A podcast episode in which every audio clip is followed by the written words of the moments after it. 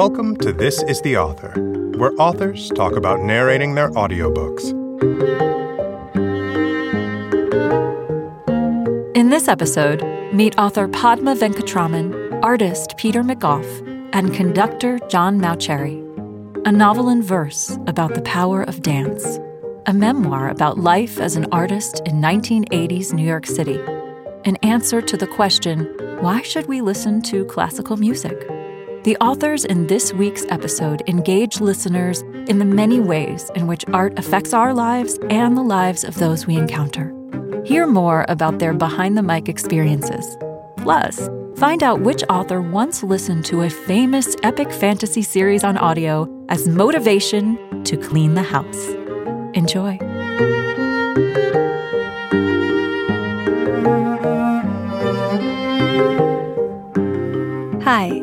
Padma Venkatraman. I was inspired to write this book, A Time to Dance, by many things. One was, of course, my love of Carnatic music and dance.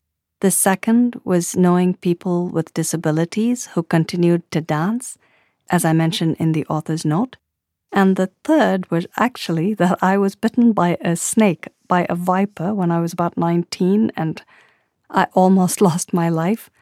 But although it was a very painful experience and I nearly had my own leg amputated, I ended up living and I ended up having both of my legs. And that experience came very close to me, both in terms of the pain and what Veda experiences in the novel, but also in terms of my own sense of spirituality crystallizing, which is also a very important part of A Time to Dance. Bharatanatyam is a very ancient art, and although, as Paati speaks of in the novel, it degraded at one point, it was originally meant to be a form of union with God. And so originally it was meant to be sort of a devotional dance through which you attained the other. I was inspired to write this book as poetry as a novel in verse because sometimes what we don't say is as important as what we do say. And spirituality is something that I think if you say too much, it becomes dogma and it stops being what I wanted to be in A Time to Dance, which was just one person's spiritual awakening. It's just Veda's own experience and I do see religion as merely a lens through which each of us glimpses something that is indescribable. And to me, leaving spaces between the words helps to get a sense of the fact that religion is just one lens, it's just one way that we all try to get at something else that is deeper, that is higher than us, that is universal. And I think always of my writing as a collaboration between me and the reader. And I give the reader words, but each reader has their own movie going on in their own minds. And that to me is freedom. That to me is independence. That to me is each person's uniqueness. And I think it's in those spaces between the words that I touch the reader in a spiritual sense. The one word I would use to describe the experience of recording is exhilarating and exhausting. And I know that's two words, and I cheated a little. And I also already knew what to expect, I think, because I had recorded one book already. There is a word that I found hard to pronounce, but I am not going to tell you about it. My dream narrators for the books, if I weren't to do them myself, would be probably Deepti Gupta and Sandhya Nankani. Both of them are actually people that have done other audiobooks that I've really enjoyed. I think what I'm specifically most excited for my readers to hear is the poetry and the rhythm of the words and I had such wonderful help from my director, Simone Barros.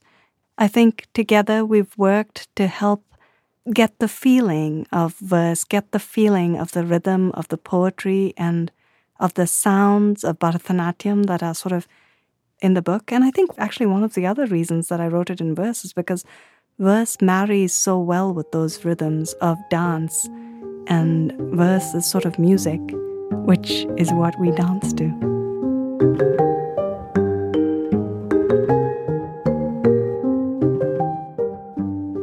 This is Peter McGough.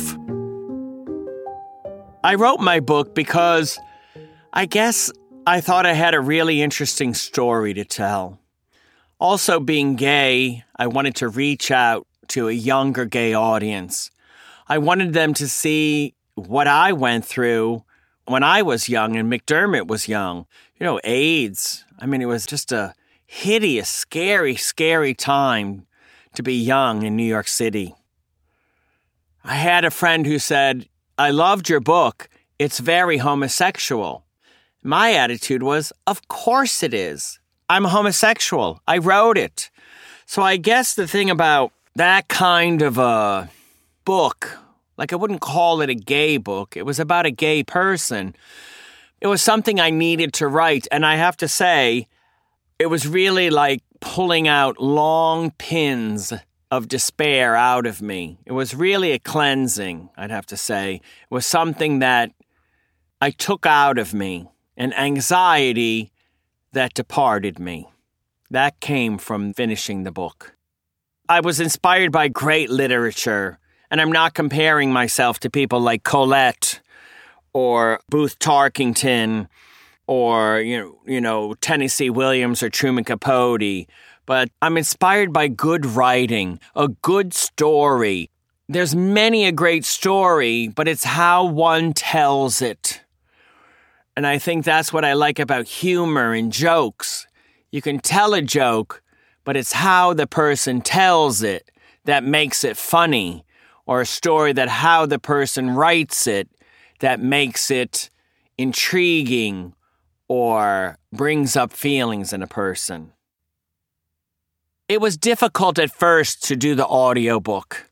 I had never done one. I've been recorded, I've talked a lot, I've done talks in front of 300 people about my art and McDermott's art.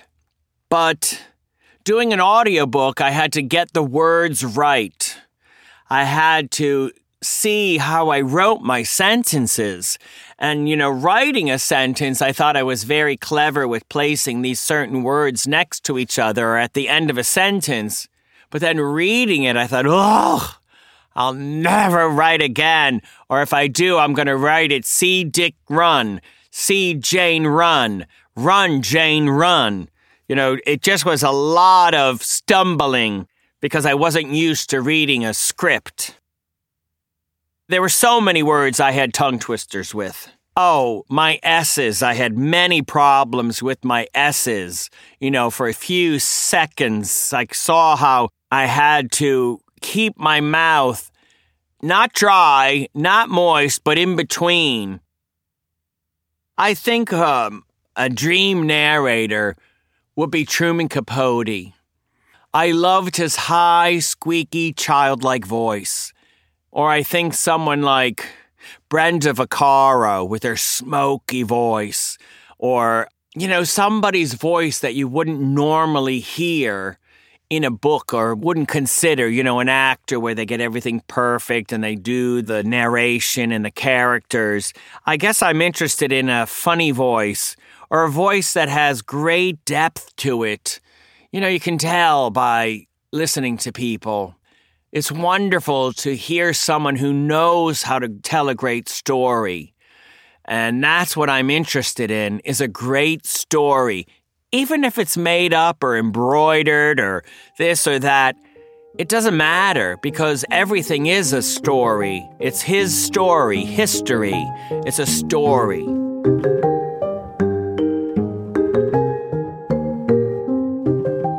Hi, this is John Mauceri. Quite simply, this was a book I never expected to write.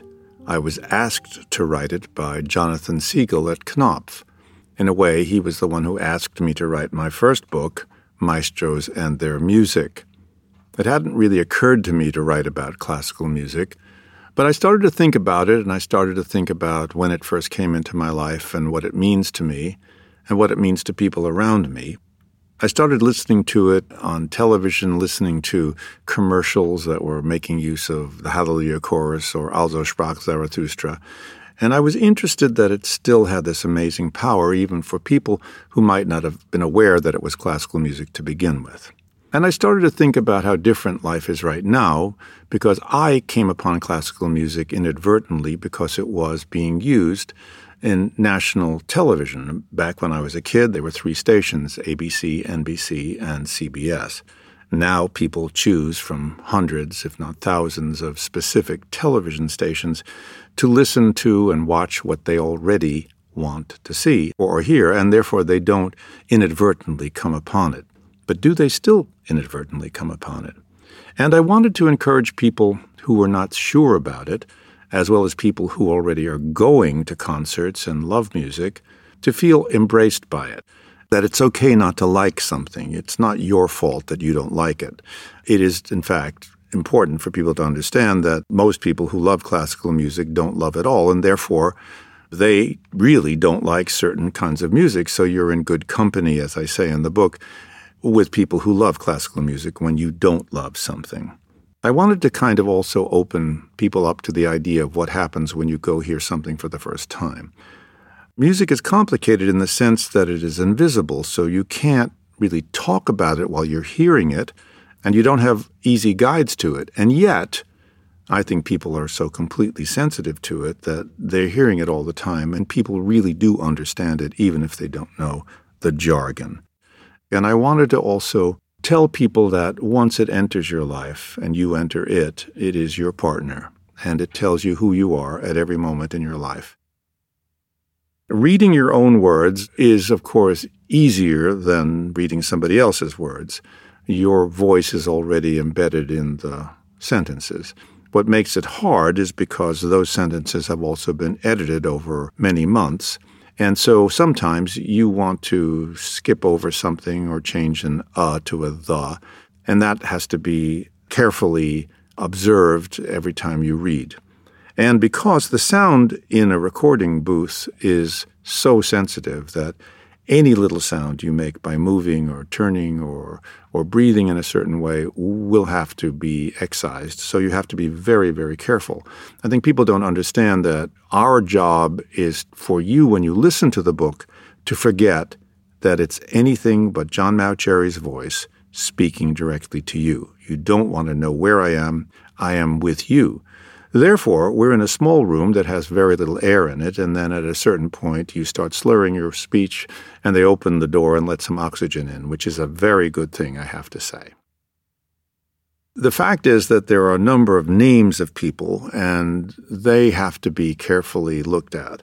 Sometimes, because I speak multiple languages, I have to say words in a way that I don't say them. I don't say doppelganger, I say doppelganger but it's a very small point. I think I had a hard time with Finnish. You know, I think that Anna uh, uh, Thor, Thorvaldsdottir, it was something that I practiced a lot and I'm still not particularly good at. But we tried, and hopefully by the fourth or fifth time I talk about her, I get the name right. I'm happy to have written the book I think it's good to inflect my own personal inflection into the sentences so you can actually hear my voice and where the accents were within the sentences. So that's good. I'm also, of course, equally happy for people to apply their own way of translating my words. I love being read to, and I love reading to. As a little kid, my mother and my father both read to me, and I have very fond memories of the Wizard of Oz and other books that they read to me. And I know that the fundamental way stories were always told, the way was not reading, it was hearing. And I have such happy memories of reading to my wife and she reading to me when we were first married. We spent a lot of time reading James Thurber and laughing. This was a very beautiful way to start a marriage. My wife does more listening to audiobooks than I do. It's a time thing more than anything else. But I can say certain books, The Lord of the Rings, for example, that whole series I heard on audiobooks. I used to, when I was in Pittsburgh as music director of the opera, I would listen to it on CDs that were strapped to me as I was vacuuming or cleaning the house. And so that entire series of books I heard as if some person were reciting this ancient story to me the way people would have done thousands of years ago around the fire. And it was definitely a great experience. I can only hope that For the Love of Music brings that kind of happiness to people. Could I choose another narrator to read this book? Of course, Leonard Bernstein would be the ideal person to express a lot of this because he was more than anyone a mentor to me and how I think about music. He really opened the door to why I'm a musician and why it matters. It's not surprising that he's a strong force throughout the book, especially since I was writing this on the 100th anniversary of his birth.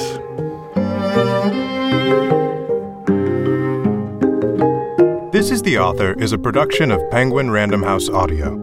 Thank you for listening. For more behind the mic content and audiobook recommendations, visit www.penguinrandomhouseaudio.com slash next listen.